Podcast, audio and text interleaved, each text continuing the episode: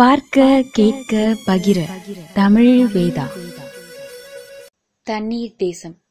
அத்தியாயம் ஏழு. ஐயையோ படகு பழுதா? ஓடுமா? ஓடாதா? கரையோடு சேருமா? இல்லை கடலோடு மூழ்குமா? அப்போதே சொன்னேன் உதவாதே இந்த உயிர் விளையாட்டு என்றேன். அனுபவம் அனுபவம் என்றீர்கள். கடைசியில் வாழ்வா சாவா என்ற அனுபவத்திற்கல்வா வரவழைத்து விட்டீர்கள். தீக்குச்சி கொளுத்தி விளையாடும் குழந்தைகள் மூங்கில் காட்டுக்குள் சிக்கிக் கொண்டது மாதிரி இந்த விளையாட்டு பயணம் வினையாக வல்லவா முடிந்துவிட்டது. சொல்லுங்கள் சொல்லுங்கள். இது படகா? இல்லை நாம் மிதந்து வந்த கல்லறையா? கோழி கூண்டுக்குள் பாம்பு புகுந்து விட்டால் பக்கவாட்டில் இறக்கையடித்து படபடக்கும் கோழி மாதிரி அவள் பயந்து நடுங்கி பதறி ஒடுங்கி பட்டாசு பாஷை பேசினாள். அமைதி அமைதி அவசரப்படாதே. குடியும் மூழ்கி விடாது. படகும் மூழ்கி விடாது. கொஞ்சம் பொறு. அவளை அமைதிப்படுத்தியவன் நின்ற படகின் மேல் நில்லாமல் ஓடிக்கொண்டிருந்த பாண்டியை நிறுத்தி படகில் என்ன பழுது என்றான். எந்திரத்துக்கு எண்ணெய் வரத்து நின்று விட்டது. எந்திரத்துக்கு வரும் எண்ணெய்க்கு அழுத்தம் கொடுத்தனுப்பும் டைமிங் பிளேட் உடைந்து விட்டது. நல்ல வேலை மாற்றத்தகடு இருக்கிறது. மாற்ற தெரிந்த பரதனும் இருக்கிறான். மாற்றி விடலாம். எவ்வளவு நேரமாகும்? இரண்டு மணி ஆகலாம். இரண்டு மணி நேரமா? அல்லது இரவு இரண்டு மணியா? தமிழ் ரோஜா தடுத்து கேட்டாள். பயம் வேண்டாம் தாயே. இரண்டு மணி நேரம்தான். அவன் போய்விட்டான். மீண்டும் தமிழ் ரோஜா விட்ட இடத்திலிருந்து புலம்ப ஆரம்பித்தாள். முடியாது இதை பழுது பார்க்க முடியாது விடியாது இதோ வந்து கொண்டிருக்கும் இரவு விடியாது இந்த படகு கரை சேர்வது இருக்கட்டும். நாம் உயிர் போன உடலாவது கரை சேருமா? சொல்லுங்கள் கலைவண்ணன் சொல்லுங்கள். இரு கைகளாலும் அவன் மார்பில் மாறி மாறி குத்தி அவன் உணர்ச்சி காட்டாததால் தன் முகத்தையும் அவன் மார்பில் முட்டி முட்டி அழுதாள். அவன் அவளை தீண்டாமல் பேசினான். இதோ பார் இது மிகை. வாழ்வை கற்பனை செய் சாவை கற்பனை செய்யாதே. பூக்கள் காற்றில் உதிர்ந்தால் பூகம்பம் வந்துவிட்டதென்று புலம்பித் திரியாதே. உச்சிவானத்தில் நிலா வந்தால் தலையில் விழுந்து விடுமோ என்று சந்தேகப்படாதே. இன்பத்தை கற்பனை செய்து பார் துன்பத்தை யதார்த்தமாய்ப்பார் படகு பழுதானதொரு சின்னஞ்சிறு செய்தி உடனே இதுதான் வாழ்வின் கடைசி இரவென்று கருகி போகாதே.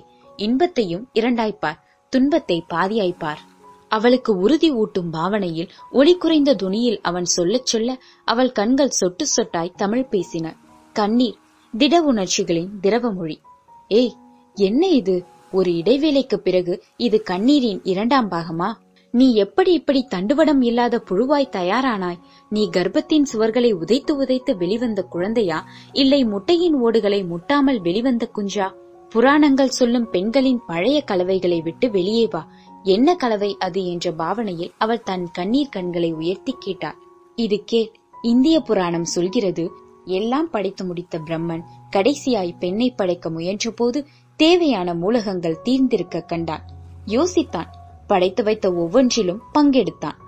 நிலாவின் வட்டமுகத்தை வளர்ந்த கொடியின் வளைவு நெளிவுகளை புல்லின் மெல்லிய அதிர்வுகளை நாணலின் மென்மையை பூக்களின் மலர்ச்சியை மானின் பார்வையை உதய சூரியனின் உற்சாகத்தை மேகத்தின் கண்ணீரை காற்றின் அசைவை முயலின் அச்சத்தை மயிலின் கர்வத்தை தேனின் இனிமையை புலியின் கொடூரத்தை நெருப்பின் வெம்மையை பனியின் தன்மையை குயிலின் கூவலை கொக்கின் வஞ்சகத்தை கிளியின் இதயத்தை சக்கரவாகத்தின் கற்பை ஒட்டுமொத்தமாய் சேர்த்து பெண் படைத்தானாம் பிரம்மன். நான் பெண் சுதந்திரமான பெண். நான் அச்சப்படுவதற்கும் அழுவதற்கும் கூட எனக்கு சுதந்திரம் இல்லையா? அவன் அவள் கண்ணீரை தொட்டுக்கொண்டு சிரித்தான். அரியா பெண்ணே அழுகையும் அச்சமும் தீர்ந்த நிலைதான் சுதந்திரம். இதோ பார் பூமி உருண்டை இன்னொரு நூற்றாண்டுக்குள் சுற்றப் போகிறது. பெண் மாறிக்கொண்டிருக்கிறார் தலையணை உரைமாற்ற மட்டுமே தயாரிக்கப்பட்ட பெண் துப்பாக்கிகளுக்கு தோட்டா மாற்ற தயாராகிவிட்டாள். மாறிவிடு நீயும் மாறிவிடு. உடைந்த தகடு கழற்றி புதிய தகடு பொருத்தும் முயற்சியில் பரதன் முனைந்திருக்க பாண்டியும் இசக்கியும் சேர்த்து அவனுக்கு ஆறு கரங்களானார்கள். நீலவானத்தில் ஜெட் விமானம் விட்டுப்போன புகை திட்டு திட்டாய் தெரிவது மாதிரி இருள் கவியும் கடல் மீது அங்கங்கே வெள்ளலைகள். இருபத்து மூன்று ஆண்டுகளாய் அவள் சந்திக்காத ஓர் இரவு அவளை சந்திக்க வந்தபோது அவள் மெய்யாகவே மிரண்டு போனாள். பழமெடுத்துச் சீரும் பாம்பாய் ஓசையோடு வீசும் வாடைக்காற்று. விசைப்படகின் வெளிச்சம் விழும் கடற்பரப்பை தவிர சுற்றி கருப்பு சுவர் எழுப்பி நிற்கும் இரவு. வானத்தில் அணைந்து அணைந்து எச்சரிக்கும் நட்சத்திரங்கள் நிலாவை பெற்றெடுப்பதற்கு பிரசவ வழியில் சிவந்து கொண்டிருக்கும் கிழக்கு. அலைகளின் தலுக் ஓசைகளில் தழும்பி ஆடும் படகு. இவையெல்லாம் அவள் அச்சத்தை மெல்ல மெல்ல அதிகரித்தன. அழுது அழுது கண்கள் சிவந்தும் கண்ணீர் உறைந்தும் போனவள் இன்னும் எவ்வளவு நேரமாகும் என்றால் குழந்தையாய் குழைந்து குழைந்து. இன்னும் ஒரு மணி நேரம் அல்லது ஒன்றரை மணி நேரம். அதுவரை என்ன செய்யலாம்? கண்மூடி தியானம் செய்வோம் கவிதை செய்வோம். நீ அனுமதித்தால் காதலிப்போம். விரல் விழுந்து விட்டால் அழுது கொண்டிருக்க கூடாது. நகம் வெட்டும் நேரம் மிச்சம் என்று நினைத்துக் கொள்வோம். படகு பழுதானதென்றால் பதறிக் கொண்டிருக்க கூடாது.